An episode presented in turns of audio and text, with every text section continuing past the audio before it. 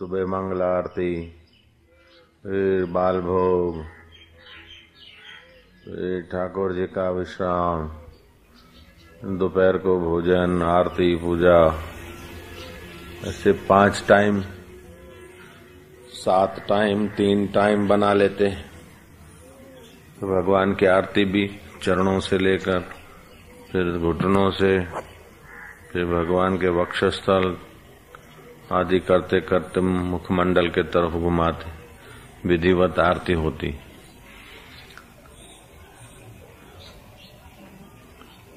फिर भगवान को रात्रि को भोजन आदि, फिर दूध थोड़ी देर के बाद फिर शयन आदि। तो भक्ति मार्ग में दिन भर भगवताकार वृत्ति बने, इसलिए भिन्न भिन्न ढंग की पूजाओं का विधान कर दिया गया। ताकि भक्त की भगवताकार भावना बन जाए। योग मार्ग में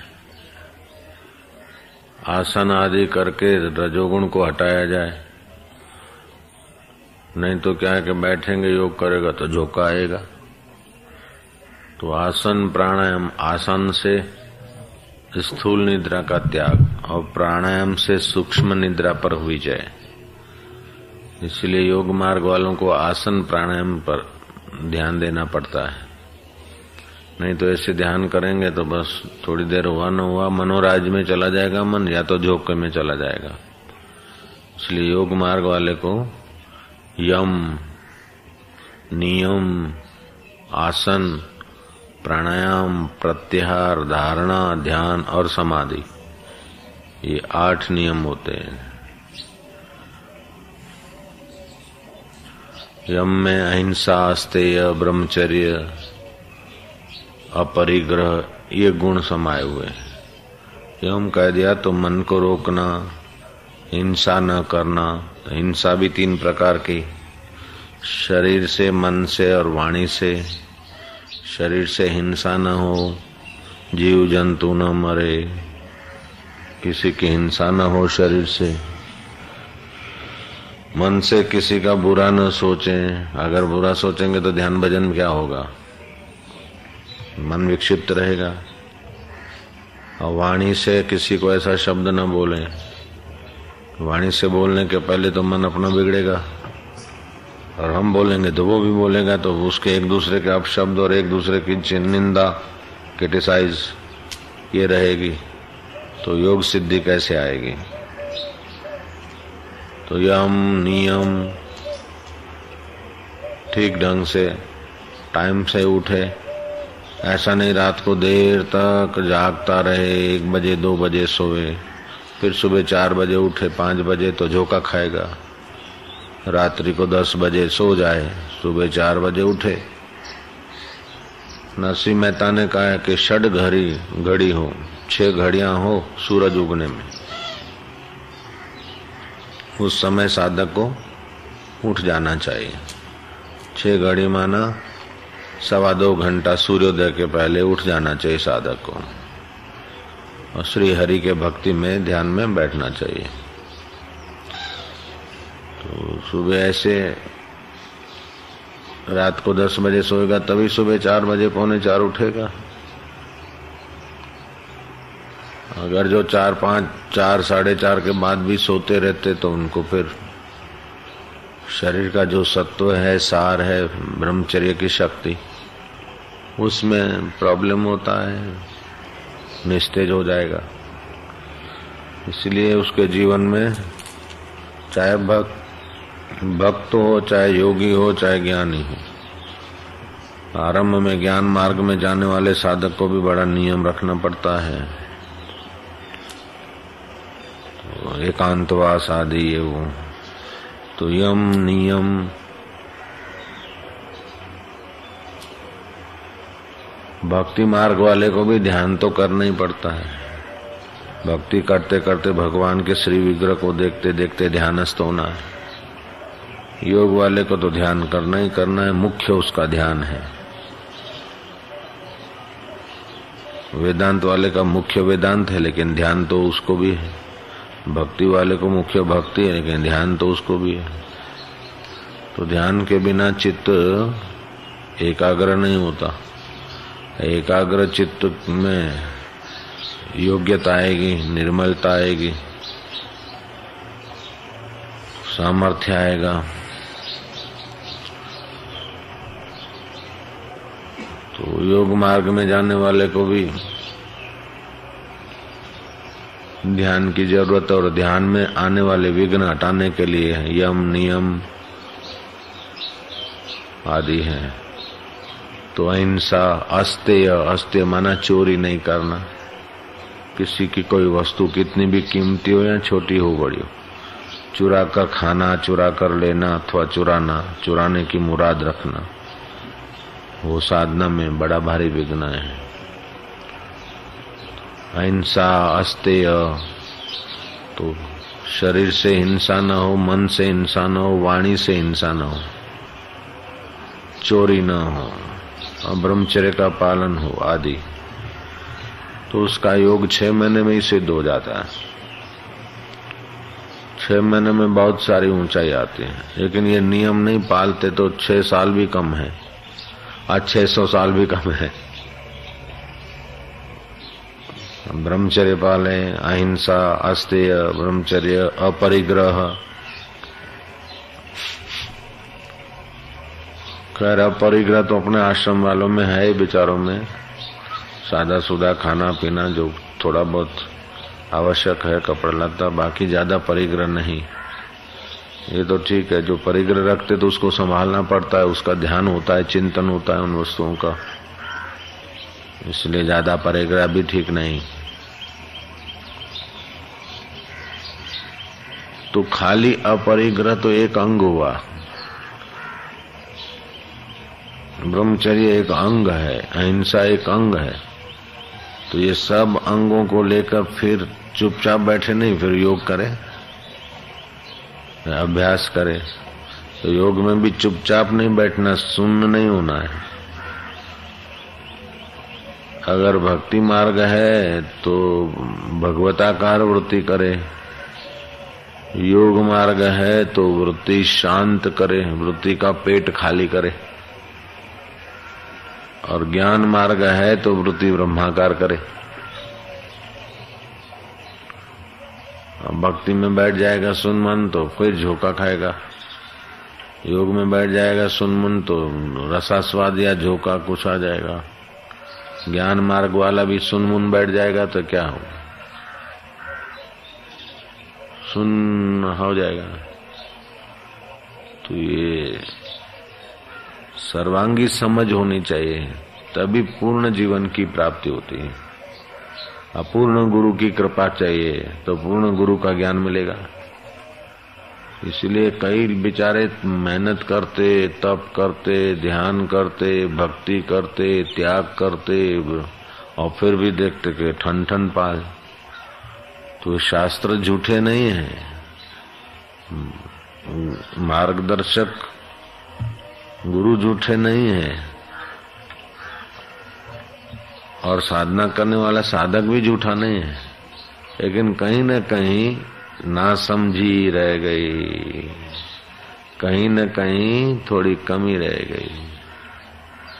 विज्ञान की बातें तो बदल जाती, झूठी हो सकती है, कई बार निकलती विज्ञानी बोलते जो स्त्री अपना यौवन की रक्षा करना चाहती है, स्वास्थ्य सुरक्षित रखना चाहती है, वो अपने बच्चों को अपना दूध न पिलाए, क्योंकि दूध एक प्रकार का अपनी शक्ति ही तो है।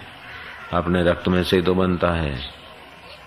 तो फिर स्त्री का यौवन बालक चूस लेता है। इसलिए युवतियाँ बच्चे को जन्म दे एनिमल फ़ूड पे रखे। ऐसा विज्ञानियों ने बोला था।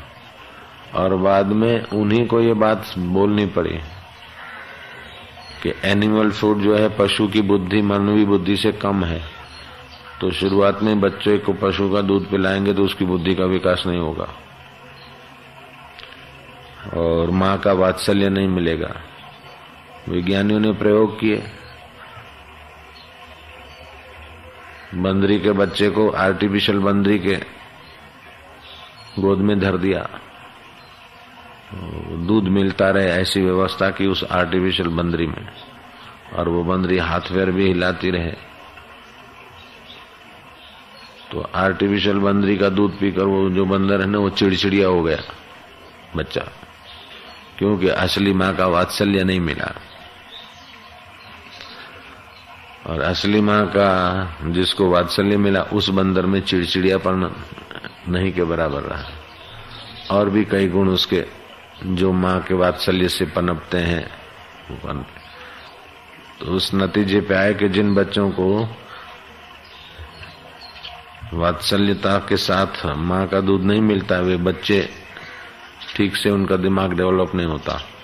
और माँ को प्रसूति के बाद जो कुदरत ने दूध बनाने की क्षमताएँ दी शरीर में, और वो दूध है तो उसका उपयोग न होने से मायों को स्तन का कैंसर होने की संभावना बढ़ जाती।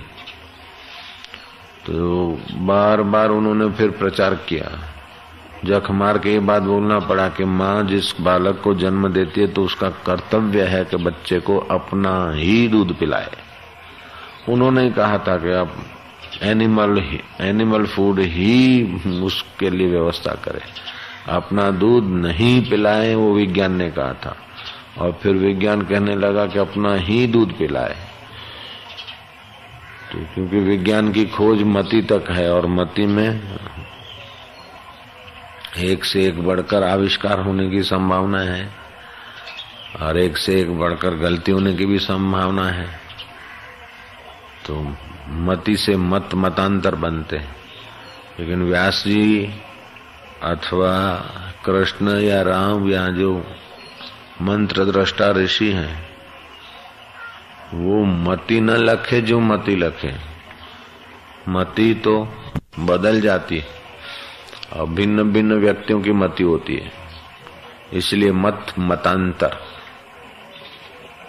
किसी एक पैगंबर का कुछ मत होगा तो दूसरा पैगंबर आएगा तो उसका मतांतर हो जाएगा। किसी एक पंथ या मत, या कोई संस्था का जो सिद्धांत है, वो दूसरा आदमी आएगा तो उसमें उस व्यक्ति के सिद्धांत के अनुसार दूसरे आ जाए। लेकिन जो परमात्मा को पाने का जो सिद्धांत है, वो मति से नहीं बनाया गया। मति से पार मंत्र दृष्टा ऋषि न मंत्र करता रह मंत्र दृष्टा ऋषि मंत्र का कर्ता नहीं है, मंत्र का दृष्टा है। वेद किसी पुरुष का नहीं, अपौरुष है। जहाँ पुरुष माना जीव खो गया, जैसे बुलबुला खो गया, सागर हो गया, ऐसे ही जिसकी मति और जीव ब्रह्म में विलय हो गया। उस ब्रह्म के स्पूर्ण से जो ज्ञान निकला, वेद माना जानकारी, वो अपौरुष वेद माना जाता है। वो पहले भी उतना ही सत्य था, अभी भी उतना सत्य है, बाद में भी उतना ही सत्य रहेगा। तो ऐसे सत्य स्वरूप परमात्मा में जो एक हो गए,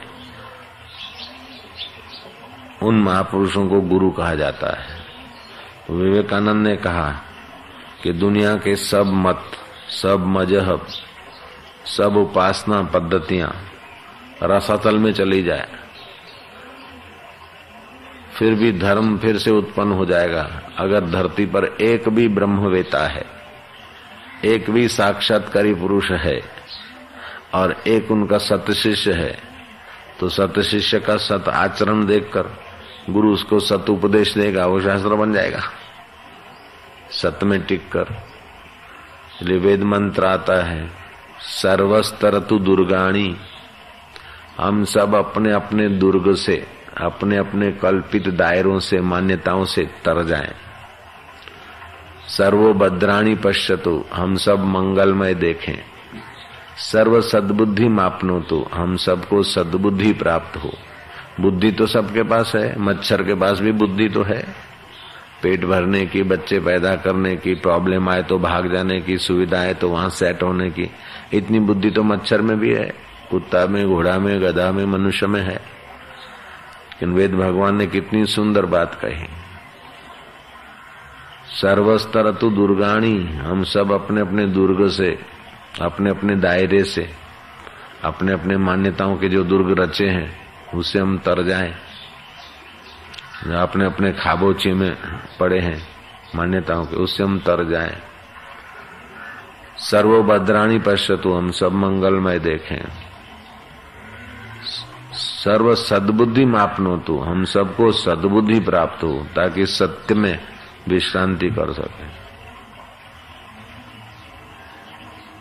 सर्व सर्वस्तु नंद तो हम सब एक दूसरे को मदद रूप हों।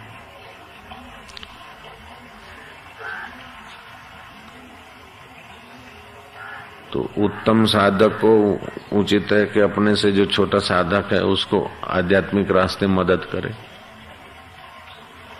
और छोटे साधक का कर्तव्य है कि उत्तम साधक, ऊँचे साधक का सहयोग करे। तो वो सहयोग क्या करेगा? जो ज्ञान ध्यान में छोटा है, वो सहयोग क्या करेगा? तो जैसे गुरु गुरु ज्ञान ध्यान में आगे हैं शिष्य छोटा साधक है। वो तो गुरु की सेवा कर लेता है, गुरु के कपड़े धो देता है, गुरु के आश्रम में सब रिबुआरी कर देती है। तो उतना वो मतंग ऋषि का जो काम है, बट जाता है तो वो आध्यात्मिकता का प्रसाद ज़्यादा बांटते तो पुण्य के भागी बनते।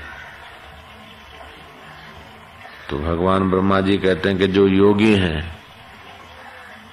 उनके निकट रहना भी बड़ा पुण्यदायी होता है।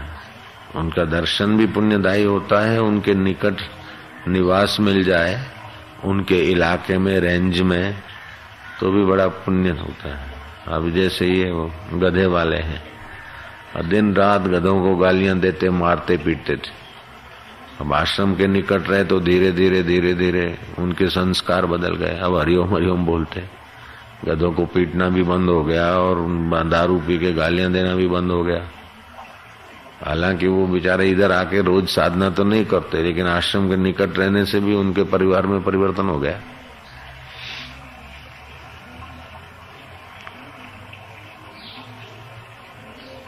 तो, तो संघ का इतना बड़ा भारी प्रभाव पड़ता है। एक तो वह ध्यान भजन की पवित्र जगह के निकट रहना दूसरा तो उसी जगह में रहना। अभी ये डेढ़ सौ, दो सौ जो साधक हो तुम लोग यहाँ महिला आश्रम अपने अपने घर में होते तो अभी आसपास की टीवी, रेडियो, टें में में, चै में ही समय जाता कितना भी आँख मूंद के हरी ओम करते। तो ऐसी शांतियाँ, ऐसी भक्तियाँ, सुबह सुबह ऐसा सत्संग दर्शन संभव ही नहीं। तो पवित्र जगह पर रहते हैं तो स्वाभाविक ही उन्नति होती। है डॉक्टर बनना है तो डॉक्टरों का सानिध्य लेना पड़ता है। वकील बनना है तो सनत के लिए वकीलों का सानिध्य प्रैक्टिस आदि करना पड़ता है। ऐसे ही ब्रह्म बनना है, योगी बनना है, भक्त बनना है तो ब्रह्मवेता, योगी और भक्तों के माहौल में ही रहना पड़ता है। अकेले जाकर कोई बोले, हूँ कि एकला जईने बस साधना करो, करीस। ठीक है, अकेला जाके साधना करेगा, लेकिन अकेले में जप, तप, उपवास तो कर सकता है, लेकिन दोष अकेले में बैठ के नहीं निकाल सकता। ब्रह्माकार वृत्ति अकेले में बैठ के नहीं ला सकता। तपस्वी हो सकता है, जपी तपी जोगी बन सकता है, लेकिन ब्रह्म परमात्मा का साक्षात्कार करना है और अपने चित्त के दोष निकालना है तो उसमें साथ बल चाहिए। जैसे अकेले कोई बच्चा निकल जाए जंगल में और पढ़ पढ़ के कितना विद्वान होगा? उसके लिए कठिन है। स्कूल कॉलेज के माहौल में रहता है तो उसके लिए विद्वान होना आसान है। ऐसे ही सतगुरुओं के आश्रम में अथवा सतगुरुओं के माहौल में जो रह के साधन भजन करता, उसके लिए तो आसान हो जाता। अब शिवलाल को देखो, कोई मेहनत नहीं। दो टाइम खाना, तीन टाइम खाना पीना और आराम से काका काका होके पूजे जाते हैं नहीं तो वही काका दो सौ रुपये का धंधा करते सुबह पांच बजे से लेकर रात को ग्यारह बजे तक बसो रुपया नो धंधो होटल ऊपर પોણા બસો બસો એને અડધી આપો એને સ્પેશલ આપो એને એટલા पैसा लो अथवा लेने का काउंटर पर तो दो सौ का दिन भर में धंधा करते तो कितना कमाते पच्चीस रुपये और अभी देखो संघ की बलिहारी है और क्या काका ने कोई मजूरी थोड़ी किया अब तीन बजे उठ के ध्यान भजन मन लग रहा है। आज सुबह हम राउंड पे निकले थे चार बजे तो देखा काका का दिया जल रहा है ध्यान में बैठे। नहीं तो ऐसा कौन होटल वाला है? चार बजे उठ के इतना लंबा सफ़ेद चमचमीती दाढ़ी बना ले हरी ही ओम करके ध्यान में बैठा रहे। तो संघ का भी बड़ा प्रभाव पड़ता है।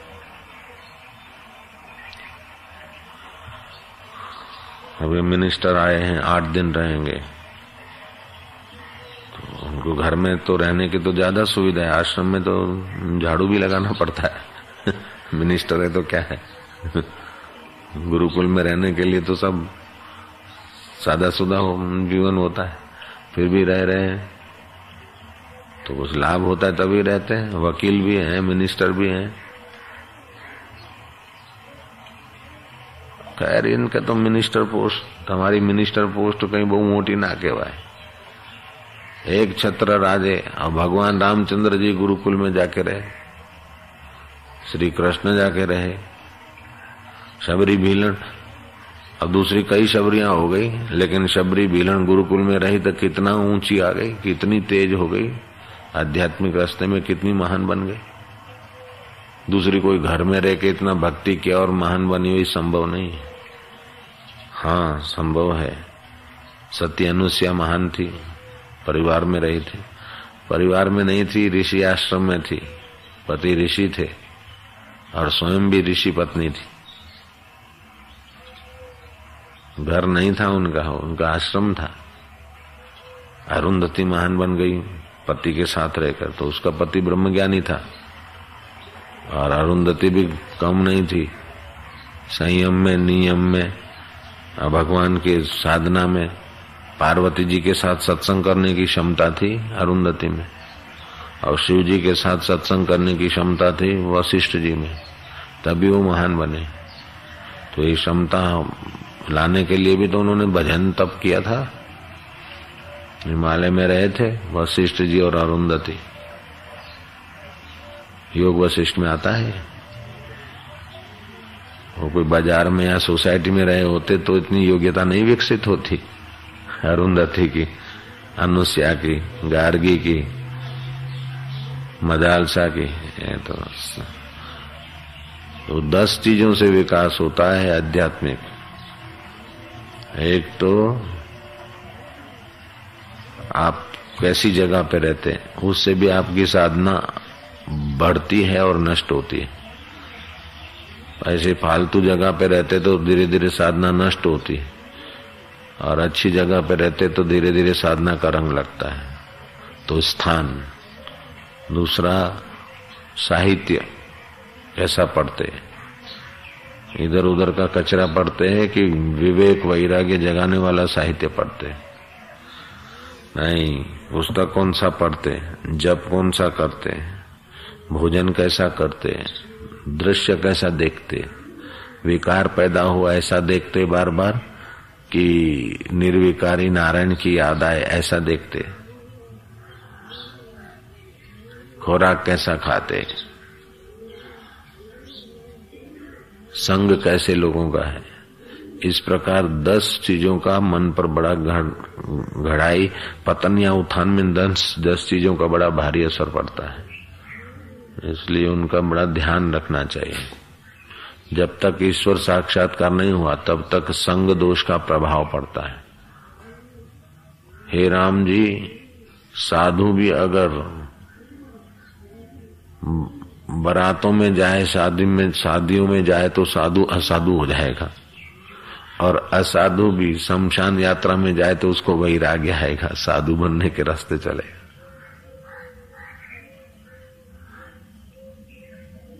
अगर मूढ़ों का भोगियों का संग साधु करे तो साधु भी असाधु हो जाएगा। और असाधु अगर सत्पुरुषों का संग करे तो असाधु भी साधु होने लगेंगे। आप लोग जो इतने साधु बैठे हैं तो क्या ऐसे ही साधु हुए? साधुओं का संग किया, तब साधु हुए? साधुओं का दर्शन, साधुओं का वचन, साधुओं का संग, साधुओं की सेवा करने से साधुता आई तुम्हारे में? जो कुछ थोड़ी बहुत आई। बाप दादा की परंपरा से तो किसी को आई ऐसा लगता नहीं। घर में बैठ के आई ऐसा तो लगता नहीं। घर में बैठ के आई तभी भी किसी न किसी संत महापुरुष के संपर्क का संस्कार है। घर में बैठ के करते तो भी वो मंत्र दीक्षा और पुस्तक और उनका दिया हुआ नियम की ही कृपा है। तो सत्पुरुषों का तो समाज पर बड़ा उपकार है। वे लोग सचमुच नादान है जो संतों से समाज को विमुख करने के लिए दृष्टता करते हैं। अगर सच्चे संतों से समाज विमुख हो गया तो समाज को शांति कहाँ से मिलेगी? सदाचार कहाँ से मिलेगा? भाईचारा कहाँ से मिलेगा? अगर समाज में भाईचारा लाना है तो संतों का ही तो प्रभाव, प्रसाद की ज़रूरत है। परस्पर देवो भव मानो मन तो फिर अशांति और बम तो बढ़ ही रहे हैं। वे लोग बहुत बड़ा काम करते हैं, जो संत और समाज के बीच में सेतु बनने की कोशिश करते हैं। बहुत उत्तम काम कर रहे हैं, देश के लिए, विश्व के लिए, मानव जात के लिए। और वे लोग बड़ा खतरा पैदा कर रहे जो संतों और समाज के बीच में अश्रद्धा की खाई खोद रहे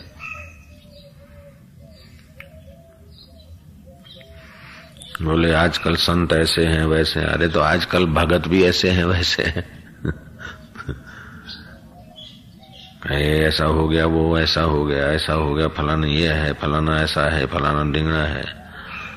तो, तो दूसरे के ऊपर दोष मरना या दोषी साबित करना तो आसान है लेकिन उसके गुण चुनकर अपने जीवन को उन्नत करना ये बुद्धिमानी है।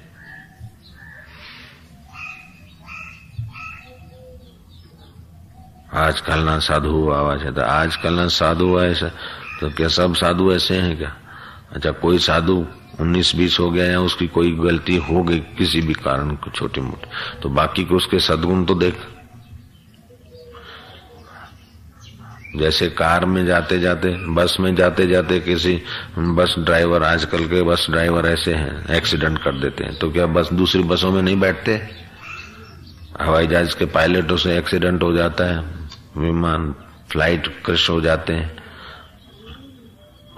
समुद्र में सीधे डूब जाते हैं, धड़ाक धूम के लाशें भी नहीं मिलती, ऐसे खतरनाक एक्सीडेंट होते हैं। फिर भी दूसरे लोग जहाज़ में तो बैठते ही हैं। ऐसे कभी कभार कुछ हो गया तो दूसरे लोगों को तो आध्यात्मिक रास्ते जाने देना चाहिए, चलना चाहिए। आए, वो छे, आते, वो छे आ फलाणो छे, आ ढींगणो छे। जब शंका की नज़र से ही देखते रहेंगे तो श्रद्धा बनेगा ही नहीं संतों में। श्रद्धा बनेगा नहीं तो फ़ायदा भी नहीं होगा।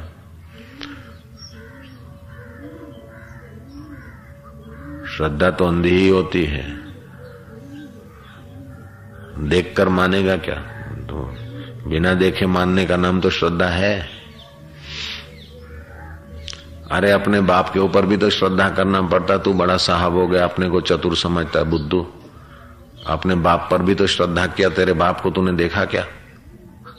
माँ ने कह दिया, ये तेरा पप्पा है, डीडी है। तो डीडी डीडी करते, अभी पक्का कह दिया कि ये मेरा डीडी है। तूने देखा था क्या, ये तेरा बाप है? हजाम पे श्रद्धा करनी पड़ती है। इंजेक्शन पर भी श्रद्धा करनी पड़ती है कि इंजेक्शन अच्छा होगा, हमारे को फ़ायदा करेगा, तभी पैसे दे के भुकवाते हो। ऑपरेशन करता डॉक्टर पर भी श्रद्धा करनी पड़ती है। बस में के ड्राइवर पर भी श्रद्धा रखनी पड़ती है कि हम बद्रीनाथ पहुंचाएगा। हालाँकि बद्रीनाथ के जाते जाते कहीं और जगह भी बस पूरी हो जाती। फिर भी श्रद्धा करके बैठने, दूसरे लोग बैठते हैं।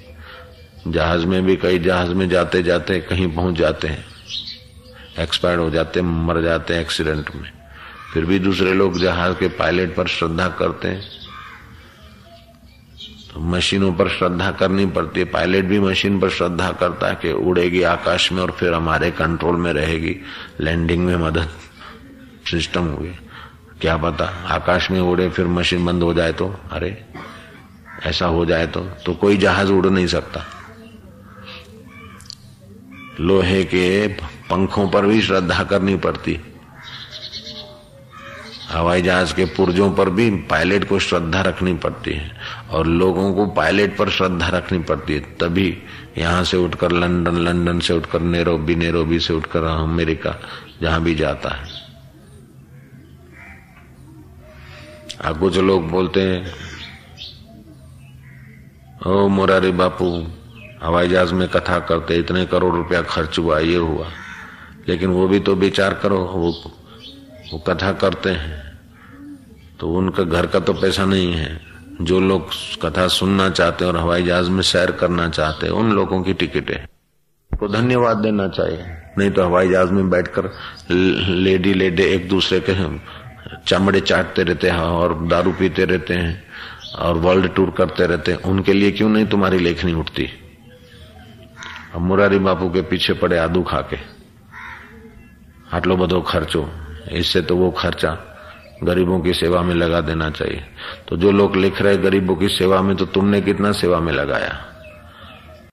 जो कथा सुन रहे वो तो बेचारा कुछ न कुछ सेवा में लगाएँगे ही, लगाते होंगे। और भगवान करे ज़्यादा लगाए। लेकिन तुमने कितना लगाया?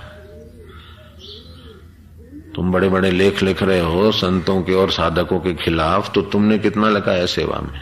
और वर्ल्ड टूर करने लोग जो जा रहे हैं तो उनको तुम रोको। कितने ही लोग ऐसे खाम खा घूमते देश परदेश में। वर्ल्ड टूर कर रहे हैं। अपने हिंदुस्तानी भी और परदेश के लोग भी। तो वर्ल्ड टूर करने वाले के प्रति तुम्हारी लेखनी क्यों अंधी हो गई? और रामायण की कथा सुनते सुनते पाँच पच्चीस पंद्रह देशों में घूमेंगे तो वो तो हवाई जहाज़ का तो खर्चा होगा ही, जिनको भगवान ने दिया है और खर्चा करते हैं। घूमने का शौक है तो फिर तो घूमते घूमते भी रामायण सुन रहे हैं, ये तुमको गुण नहीं दिखता है। घूमने का शौक है, वो अपना पैसा है और शौक है। वो शौक पूरा कर रहे हैं और साथ में आयोजन कर रहे हैं एक संत की कथा, हरिनाम रामायण की कथा सुनने का। तो क्या घाटा किया, तुम्हारा क्या बिगाड़ा?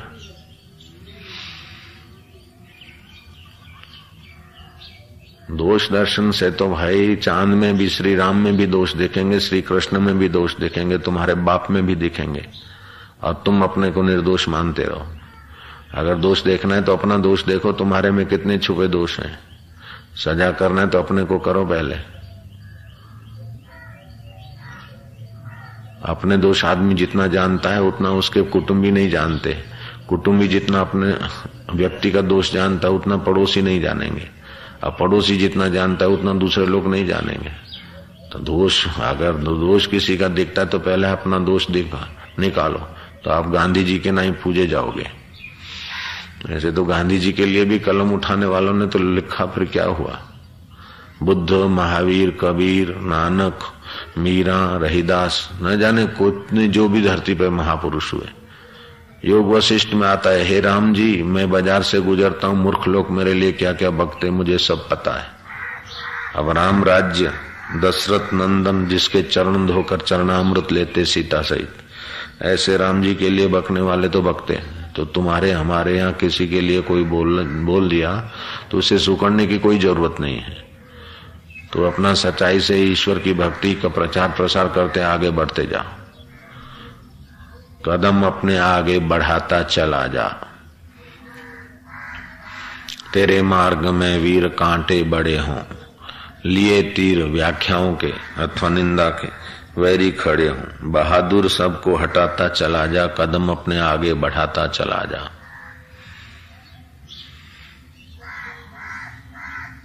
बोले संतों ने तो समता हुए એમને માન અપમાનમાં કઈ થાય નહીં सच्चा संतों ने तो कहीं ना हो। बात तो सच्ची, बिल्कुल सच्ची है। कुछ नहीं होता है उनके गहरे चित्त में, अपने स्वरूप में।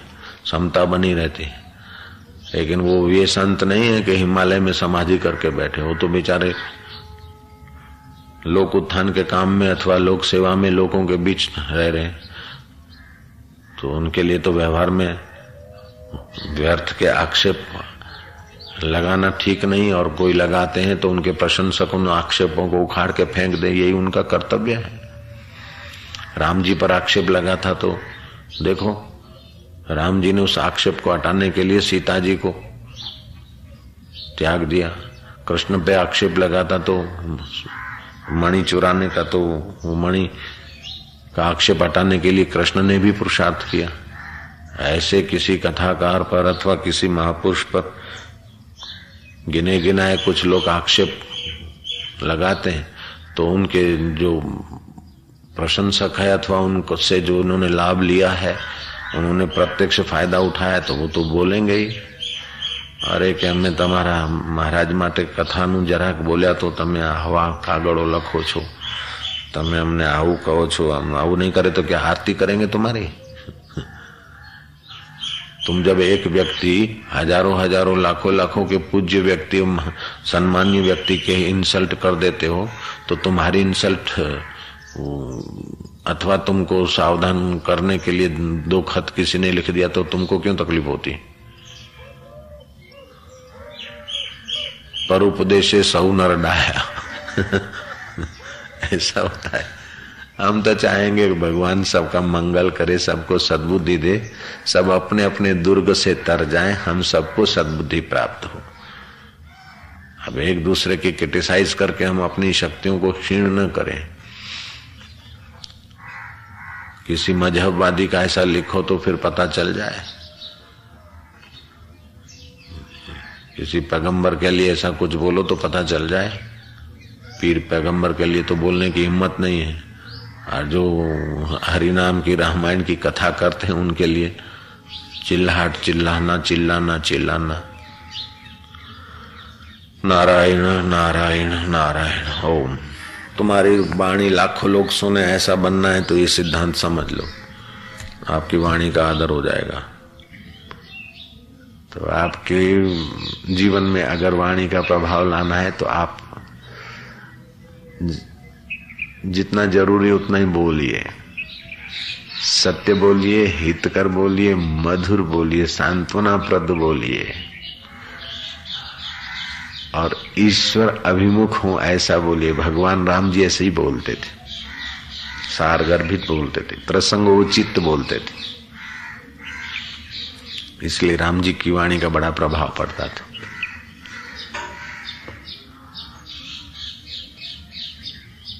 वाणी व्यर्थ नहीं बोलना चाहिए। नारायण नारायण नारायण, किसी के प्रति चित्त में शत्रु रख के नहीं बोलना चाहिए। हाँ किसी की गलती है उसकी भलाई के लिए। भले बोल दे, लेकिन द्वेष बुद्धि से प्रेरित होकर न बोले। भलाई बुद्धि से प्रेरित होकर बोले। ऐसे तो राम जी भी कहते हैं। वशिष्ठ जी भी कहते हैं, राम जी, मैं गुजरता हूँ तो मूर्ख लोग मेरे लिए क्या क्या बकते ऐसा बोल दिया, है तो कड़क शब्द है। लेकिन वो द्वेष बुद्धि से नहीं, दूसरे लोगों का पतन न हो, ये हित बुद्धि से प्रेरित होकर बोल रहे और शास्त्र से आत्मज्ञान हो चाहे ना हो, लेकिन इस मेरे शास्त्र से आत्मज्ञान होगा। और उपदेश खली है, और मेरा उपदेश तिल है। तिलों से तेल निकलता है, खली से नहीं निकलता। तो ये लगेगा तो बाहर से, अरे देखो, अपने, अपनी प्रशंसा कर रहे अपने शास्त्र की प्रशंसा कर रहे हैं, दूसरे को नीचा दिखा रहे हैं। नहीं, जो सुन रहे हैं, उनको दूसरे भटकान से बचाने के लिए कृपा करके सत्य बात कह रहे हैं। हे राम जी, मैं समर्थ गुरु हूँ। और सतपात्र शिष्य हो और समर्थ गुरु हो तो काम बन जाएगा। अहिंसा, स्तेय, ब्रह्मचर्य, गुरु सेवा, दैवी सदगुण तुम में है। शिष्य में जो लक्षण चाहिए, शिष्यत्व के सदगुण चाहिए, वो तुम में है। और गुरु में जो सामर्थ्य चाहिए, वो मुझमें है। मैं भी समर्थ गुरु हूँ। तो ये बोल रहे हैं तो क्या अपने अहंकार से प्रेरित होकर नहीं बोल रहे? श्रोताओं के कल्याण की भावना से बोल रहे हो। किताब पढ़ोगे तो ऐसा लगेगा कि तो अहंकार की वाणी है। अहंकारी को अहंकार की वाणी लगेगी, लेकिन जो लीलासा बापू के चरणों में बैठे हैं या किसी ब्रह्मवेता के चरणों में बैठ चुके हैं, उनको वशिष्ठ जी की वाणी अहंकार युक्त तो नहीं करुणा युक्त तो लगती है, कल्याणकारी लगती है। ऐसे ही कृष्ण जी ने गीता में एक सौ और आठ गालियाँ दी। लेकिन वो गालियाँ प्रसाद रूप है। वो गालियाँ गालियाँ नहीं है, वो कृष्ण की कृपा है। ऐसा लगेगा। अगर कोई विधर्मी या क्रिटिसाइज की दृष्टि से गीता पढ़ता है तो लगेगा लो, भगवान भगवान और भगवान भी लोगों को गालियाँ दे रहे हैं। जैसे माँ बेटे को गाली देती है, करुणा करके, कृपा करके। अरे, मुआ, मर जाएगा, ऐसा करेगा तो बेवकूफ़ है तो अंधा है, ऐसा कर, गिरे। उसको तकलीफ़ ना हो, बच जाए इसलिए। ऐसे ही भगवान ने 108 गालियाँ दी गीता में। विमूढ़ा वीआईपी कोटा के मूर्ख हैं वो लोग। नरा अधमा, नरों में वे अधम है। जो अपने मनुष्य जीवन को व्यर्थ बर्बाद कर देते हैं। सत्संग की शरण नहीं जाते। साधन भजन जिनके जीवन में नहीं है, विमूढ़ है।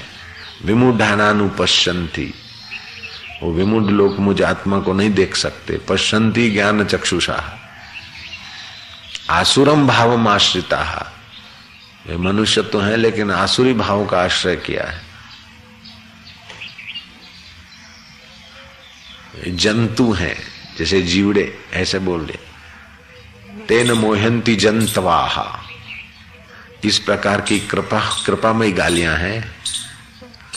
इसमें श्री कृष्ण की करुणा कृपा है, द्वेष नहीं है। श्री कृष्ण का द्वेष नहीं है किसी के प्रति। कौरवों के प्रति भी कृष्ण के चित्त में द्वेष नहीं है।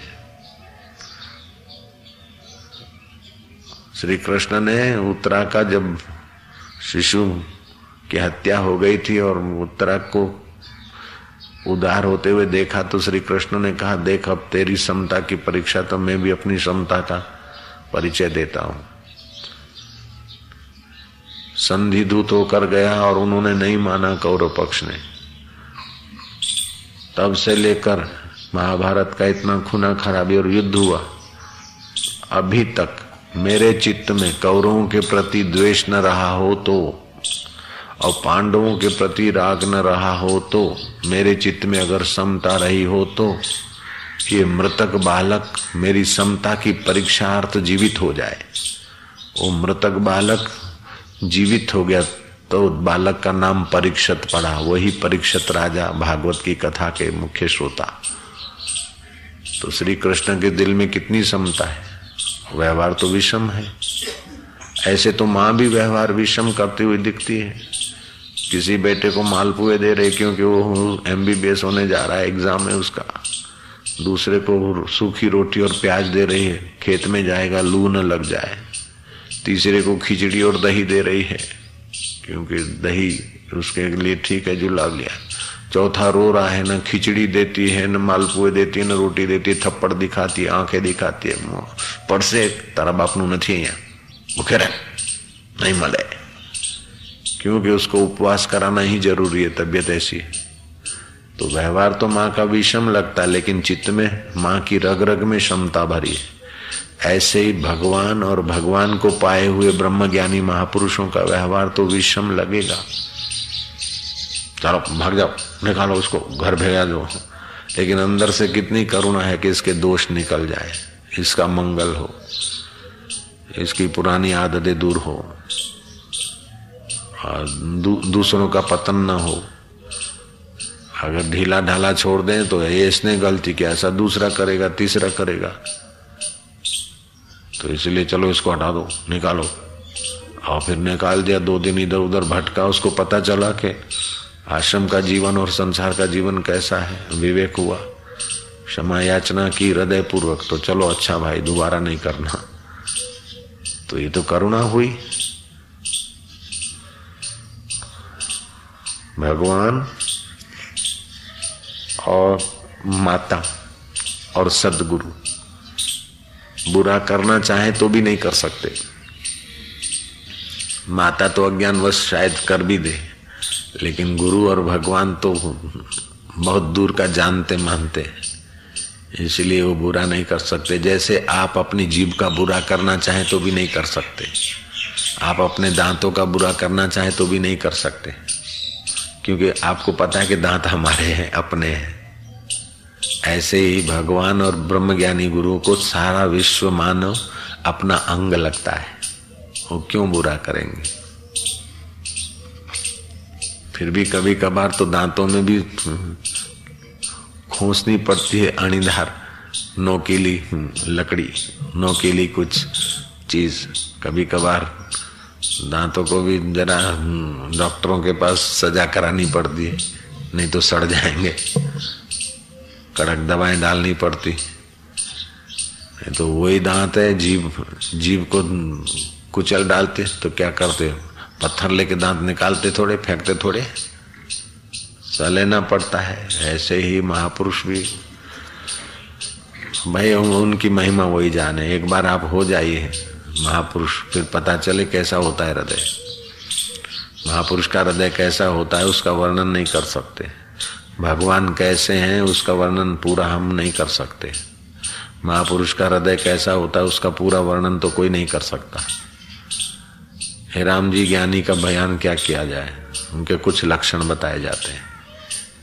गुरु नानक बोलते, मत करो वर्णन, हर बेअंत है। क्या जाने वो कैसे ब्रह्म ज्ञानी की मत कौन बखाने? ब्रह्म ज्ञानी की गत ब्रह्म ज्ञानी जाने। ब्रह्म ज्ञानी को बाहर के व्यवहार से तोलोगे तो बुद्धि चकरा जाएगी। उसकी मति गति के क्या है, वो तो एक बार आप ब्रह्म ज्ञान पालो तो पता चले। कई लोगों को दुराग्रह होता है कि ऐसा होना चाहिए। अरे बुद्धू, तेरी मति है ऐसा होना चाहिए, दूसरे की मति है ऐसा होना चाहिए। कबीर जी को ऐसा होना चाहिए, कबीर को ऐसा करना चाहिए। दूसरा बोलेगा, ऐसा करना चाहिए। तो तुम्हारी लाखों खोपड़ी के अनुसार कबीर अकेले तुम्हारी लाखों तराजू में कैसे तुलेंगे, मूर्ख?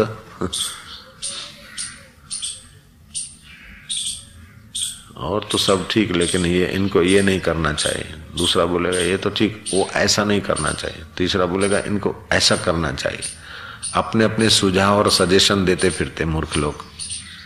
एक महामूर्ख आया प्रोफेसर था घाट वाले बाबा के पास। बोले, क्या महाराज, आजकल तो दुनिया बड़ी ऐसी हो गई। नेता तो बदमाश ही है। कोई नेता अच्छा नहीं, कोई नेता अच्छा ही नहीं।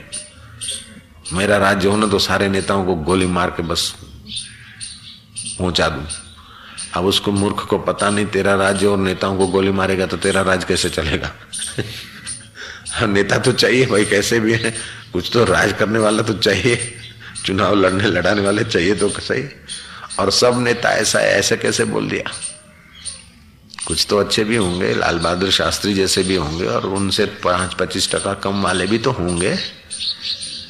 अगर सब बदमाश हो सौ टका तो राज्य चल नहीं सकता, दुनिया टिक नहीं सकती।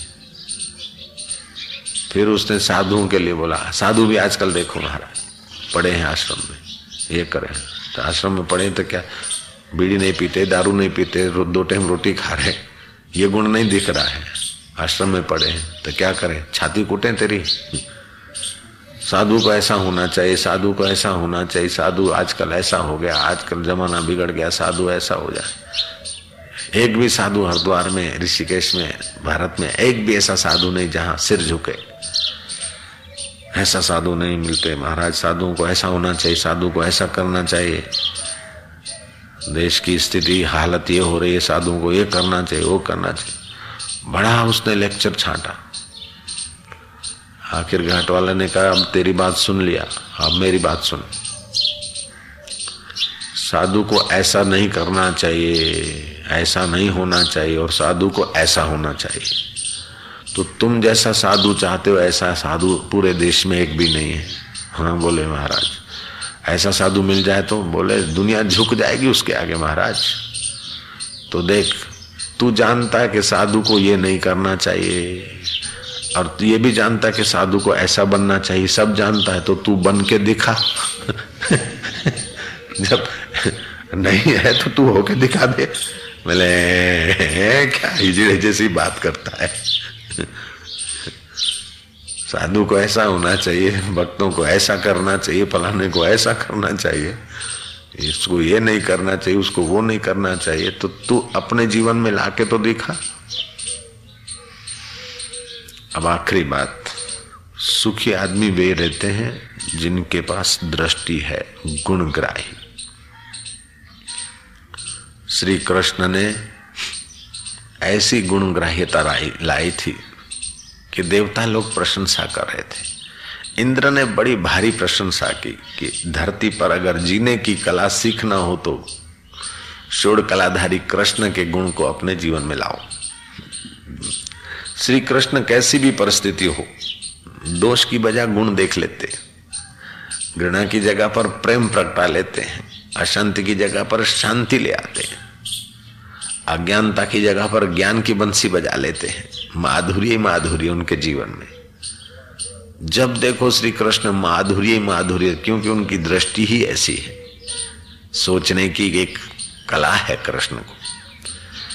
कितना भी बुरा और गंदे से गंदा भी वस्तु, व्यक्ति, परिस्थिति हो, कृष्ण उसमें अच्छाई, भलाई माधुर्य ढूंढ लेते हैं। ऐसा करके इंद्र ने भारी प्रशंसा की। देवता को शंका हुई कि गंदे से गंदी चीज़ में श्री कृष्ण भला और अच्छा और माधुर्य कैसे खोजते होंगे? जब गंदगी में माधुर्य कैसे होगा? चलो परीक्षा लेते श्री कृष्ण बिंद्रावन की उस कुंज गलियाँ कहो, नाली वाली गलियाँ कहो। अभी भी बिंद्रावन में नाली वाली गलियाँ मिलेगी। भले कुंज गलियाँ तो हैं, लेकिन नालियाँ भी तो है। तो कृष्ण वहाँ से गुजर रहे थे सकड़ी गली से। देवता रूप बदलकर, कुत्ते का रूप लेकर उस सकड़ी गली में लेट गया। कुत्ते की पूंछ कटी। ऐसा बद्दा कुत्ता, गंदा कुत्ता तुम कल्पना न कर सको। ऐसा कुत्ते का रूप लिया उसने। नकल होती है ना तो जरा नकल और जोरदार होती है। असली असली रुदन से नकली रुदन बड़ा ज़्यादा पिघला देने वाला होता है। असली भिखारी से भी जो रंगमंच पे भीख माँगता है, उसकी नकल बड़ी भिखारी होने की तेज होती है। ऐसे वो कुत्ता, ऐसा बद्दा बना कि महाराज, क्या कहे? पूंछ कटी है, चमड़ी पे चांदे पड़े हैं, पीप बह रहा है, रक्त बह रहा है, मक्खियाँ बिन बिन आ रही है, बदबू, दुर्गंध, द द द द द द। कान कटा है, आँखों में भी कुछ गड़बड़ी कहीं रोग के कीटाणु है। ऐसा बद्धा कुत्ता लेटा है, न ज़िंदा है, न मरा है। मुँह फटा है उसका। श्री कृष्ण के साथ ग्वाल मित्र जा रहे अरे अरे, कृष्ण, देखो तो कुत्ता कितना गंदा। आहा कितनी उसकी दुर्दशा है। ये उसके पाप का फल है। कृष्ण मुस्कुराए। बोले, उसके दांत चमचम चमक रहे पागल हो, ये उसके पुण्य का फल नहीं दिखता है। तो श्री कृष्ण ने उसके चमकीले दांत देखकर पुण्य का फल दिखा दिया। उसके चमकते हुए दांत उसके पुण्य का फल है। देवता को लगा कि श्री कृष्ण की दृष्टि बड़ी महत्वपूर्ण है। ऐसा ऐसा कोई सदगुण नहीं जो भगवान को पाने की इच्छा से ना आए, और ऐसा कोई दुर्गुण नहीं जो संसार की भोग की इच्छा से पैदा न हो।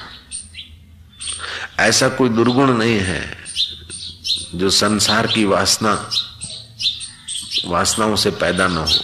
और ऐसा कोई सदगुण नहीं कि भगवान की प्राप्ति की भावना से पैदा न हो।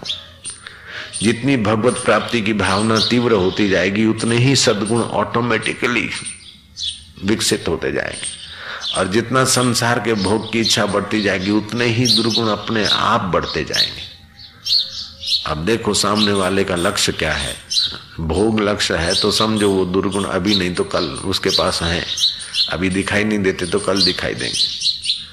लक्ष्य अगर भोग है तो उसमें दुर्गुण छुपे हैं, प्रकट हो जाएँगे। और लक्ष्य अगर परमात्मा है तो दुर्गुण छुपे हुए हैं तो भी निकल जाएँगे और सद्गुण प्रकट हो जाएँगे।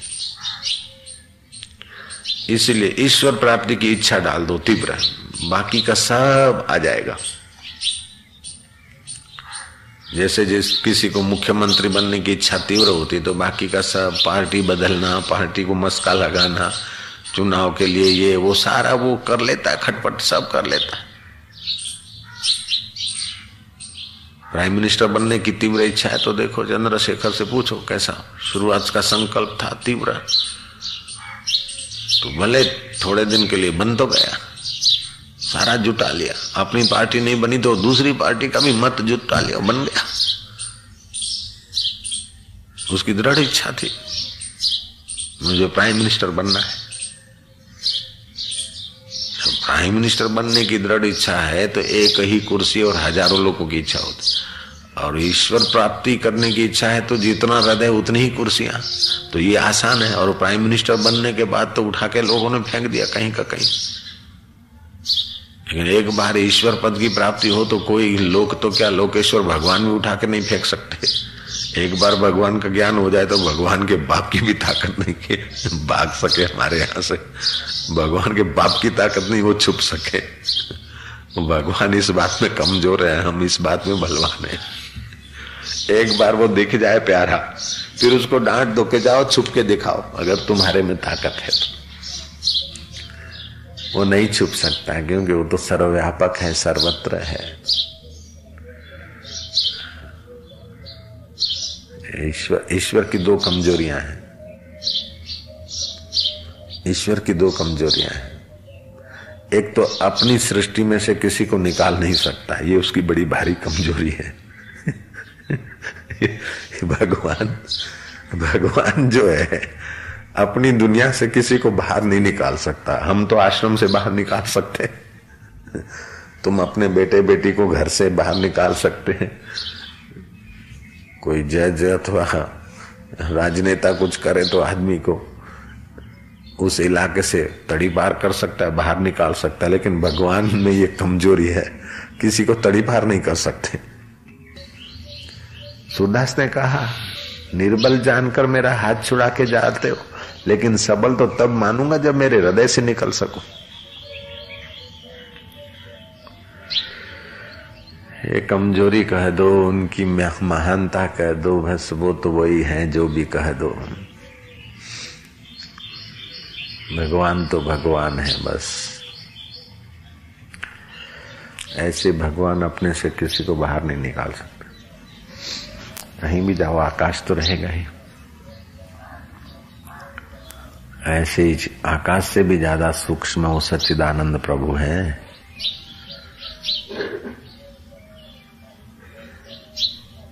जैसे तुम्हारा घर अथवा तुम्हारा ये आश्रम आकाश के अंदर है, ऐसे आकाश भी भगवान के अंदर है। ऐसे भगवान है। बोलो, अब वो क्या करें, बेचारे, कैसे निकाले तुमको? बापड़ो शू करे? बापड़ो बिचारो।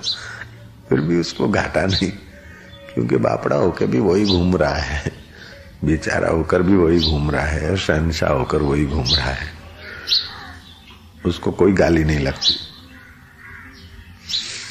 बोले, गाली नहीं लगती तो फिर शिशुपाल ने सौ गालियाँ दी, एक सौ एक में दी और लगी तो उसको सुदर्शन चक्र से मार दिया मार दिया नहीं, अपने में मिला दिया।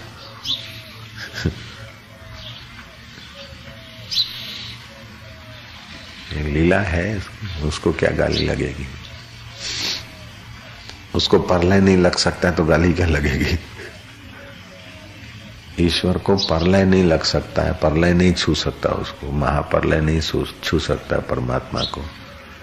अरे परमात्मा के जो आत्मिक भगत है ब्रह्म ज्ञानी को महाप्रलय नहीं छू सकता है तो फिर गाली क्या छुएगी?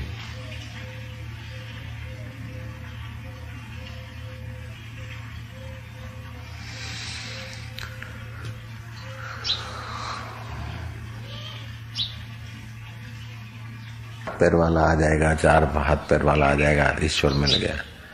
ईश्वर प्राप्ति माने क्या? वासना निवृत्ति हो जाए, अपने आप में शांत सुख का अनुभव हो जाए तो ईश्वर प्राप्ति।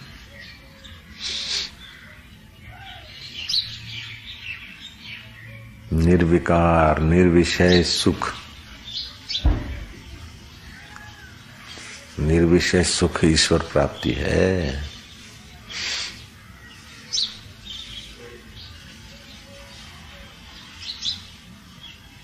मरने के बाद मुक्ति तो बहुत छोटी मुक्ति, जीते जी मुक्ति। विषय विकारों से मुक्ति, जीव भाव से मुक्ति।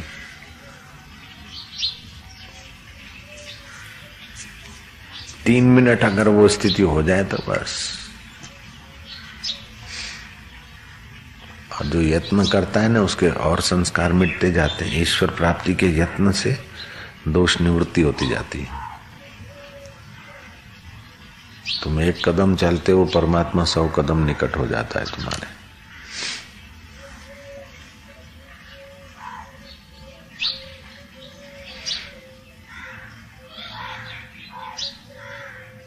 राम तीर्थ रोते थे कब तू कब मिलेगा कब मिलेगा? और मिला तो पता चला कि मौजूद ही था, कभी बिछड़ा ही नहीं था।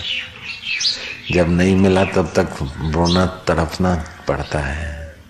अब मिलता है तो पता चलता है कि ओहो, मौजूद ही था। सदा साथ में, सो साहेब सद सदा हजूरे। गुरबाणी में आता सो साहेब सद सदा हजूरे, अंधा जानत को दूरे। हाजरा हजूर जागंदी जोत।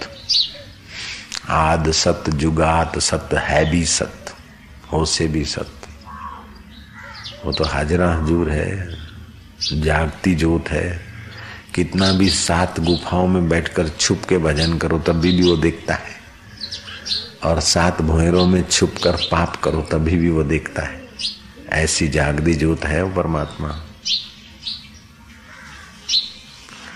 तुम किसी को बात बात में मस्का मारते हुए, झूठ बोलते हो तो उसको तो पता नहीं चले, लेकिन फिर भी वो परमात्मा तो जानता है। जैसे तुम झूठ बोलते हो, उसको भी वो देख रहा है। उस समय तुम्हारे हृदय की धड़कने कुछ और ढंग की हो जाती है, जब झूठ आता है तो। और जब सत्य बोलते हो तो सामने वाला भले उस सत्य को झूठ मानता हो, फिर भी तुम्हारे हृदय की हिम्मत वो कौन दे रहा है? वही दे रहा है हाजरा हजूर नारायण हरि नारायण हरि।